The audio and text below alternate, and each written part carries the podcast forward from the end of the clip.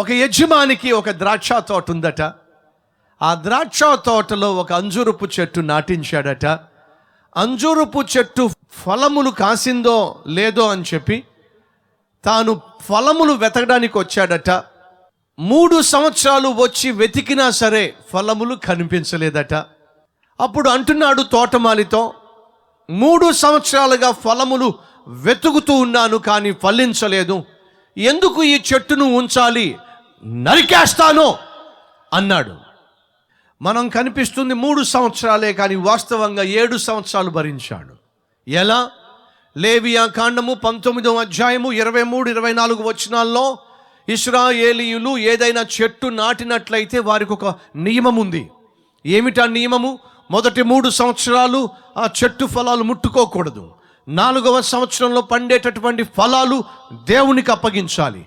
5వ సంవత్సరములోనే నీవు నాటిన చెట్టు నుంచి ఫలములు తీసుకోవాలి.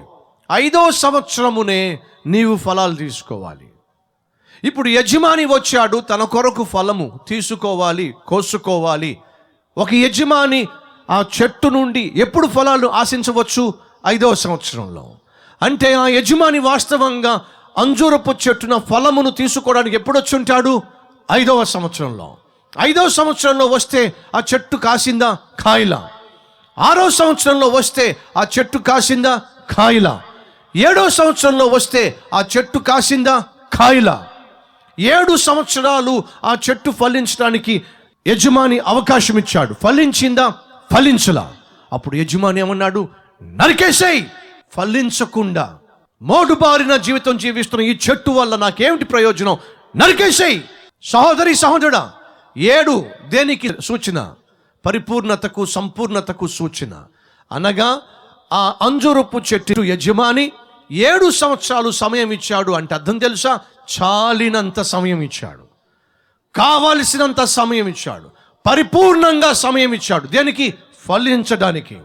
అయినా ఫలించకపోయేసరికి ఒక నిర్ణయానికి వచ్చేసాడు. ఏమిటి? నరికేద్దాం. నీ జీవితానికి ఒక యజమాని ఉన్నాడు. ఈ భూమి మీద నువ్వు జన్మించావు అంటే దానికి ఒక కారణభూతుడు ఉన్నాడు. ఆయనే నిన్ను సృష్టించిన సృష్టికర్త, నీ జీవానికి ఆధారమైన సృష్టికర్త. ఆయన నీకు జీవితాన్ని ఇచ్చాడు, జీవాన్ని ఇచ్చాడు, జీవాత్మను దయచేశాడు. ఎందుకు? ఫలిస్తావని. మామిడి చెట్టు మామిడి ఫలాలు ఇస్తుంది, తాటి చెట్టు తాటి ఫలాలు ఇస్తుంది, లేక తాటికాయలు ఇస్తుంది, జామ చెట్టు జామ పండ్లు ఇస్తుంది, యాపిల్ చెట్టు యాపిల్ పండ్లు ఇస్తుంది. అవి చెట్లు కాబట్టి చెట్లు ఫలాన్ని ఇస్తున్నాయి. మరి నువ్వు నేను చెట్టు కాదు, మరి ఎవరు? మనం ఆత్మీయులము. ఎందుకని? ఆత్మదేవుణ్ణి సేవిస్తున్నాం కాబట్టి మనం ఏ ఫలం ఫలించాలి? ఆత్మఫలము ఫలించాలి. ఆత్మఫలము ఏమనగా బైబుల్ సెలవిస్తుంది, మొదటిగా ప్రేమ, 2వదిగా సంతోషము, 3వదిగా సమాధానము, 4వదిగా దీర్ఘశాంతము, 5వదిగా దయాలుత్వము, 6వదిగా మంచితనము, 7వది విశ్వాసము, 8వది సాత్వికము, 9వది ఆశానిగ్రహము. ఆత్మఫలము మనం ఫలించాలి. ఆత్మీయులు దయచేసి గమనించండి, ఈ సంవత్సరంలో దేవుడు మీలో చూడాలనుకుంటుంది ప్రేమ, ద్వేషించే తత్వాన్ని, దూషించే తత్వాన్ని, కఠినమైన వ్యక్తిత్వాన్ని దయచేసి పక్కన పెట్టేసేయండి. ప్రేమ కలిగి జీవించండి. భర్త భార్యను ప్రేమించు, భార్య భర్తను ప్రేమించు, తల్లిదండ్రులు బిడ్డలను ప్రేమించండి, బిడ్డలు తల్లిని తండ్రిని ప్రేమించండి, అత్తలు కోడల్ని ప్రేమించండి, కోడళ్ళు అత్తను ప్రేమించండి, మామలు అల్లుణ్ణి, అల్లుడు మామను. దయచేసి వినండి, సంఘస్థులు ఒకరినొకరు ప్రేమించండి, కాపరులు సంఘాన్ని ప్రేమించండి, సంఘమా మీ కాపరిని ప్రేమించండి.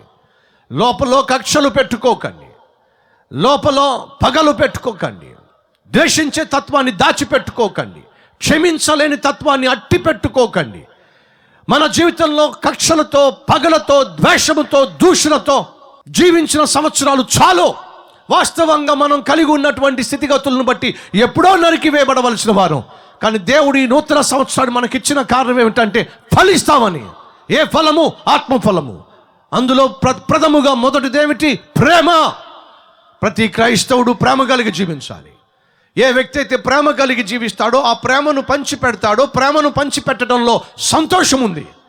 ఏ వ్యక్తి అయితే ప్రేమిస్తాడో సంతోషంగా జీవిస్తాడో ఆ వ్యక్తి ఆ సంతోషాన్ని ఆ ప్రేమను తుంచివేయకుండా ప్రతి ఒక్కరితో సమాధానం కలిగి జీవిస్తాడు.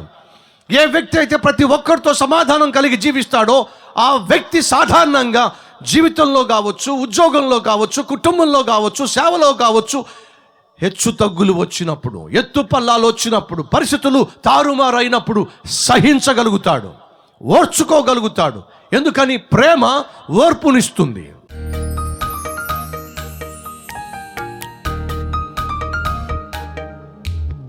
పరిశుద్ధుడు అయిన తండ్రి, ఎందరైతే నీ స్వరము విని వాక్యమును గైకొనడానికి, క్రియల్లో పెట్టడానికి, ఈ సంవత్సరం ఫలించటానికి తమ్మును తాము అప్పగించుకున్నారో వారు తమ హస్తాన్ని చూపిస్తున్నారు. అంగీకరించండి నాయన. ఆ జీవితంలో ఇప్పటి వరకు కారు ద్రాక్షలు మేము కాశాం, మన్నించు నాయన. చేదు ఫలములు ఫలించాం, క్షమించు ప్రభువా. ఇష్టానుసారంగా జీవించి సైతాను చేతుల్లో బందీలగా బ్రతికాం, క్షమించు నాయన. ఇక నుంచి అయినా ఆత్మ ఫలము ఫలించి ఇంటిలో ప్రేమ కలిగి, ఇంటి బయట ప్రేమ కలిగి, సంతోషముతో, సమాధానముతో, దీర్ఘశాంతముతో జీవించే భాగ్యాన్ని ఇవ్వండి. యేసు నామం పేరట వేడుకుంటున్నాము తండ్రి. ఆమెన్.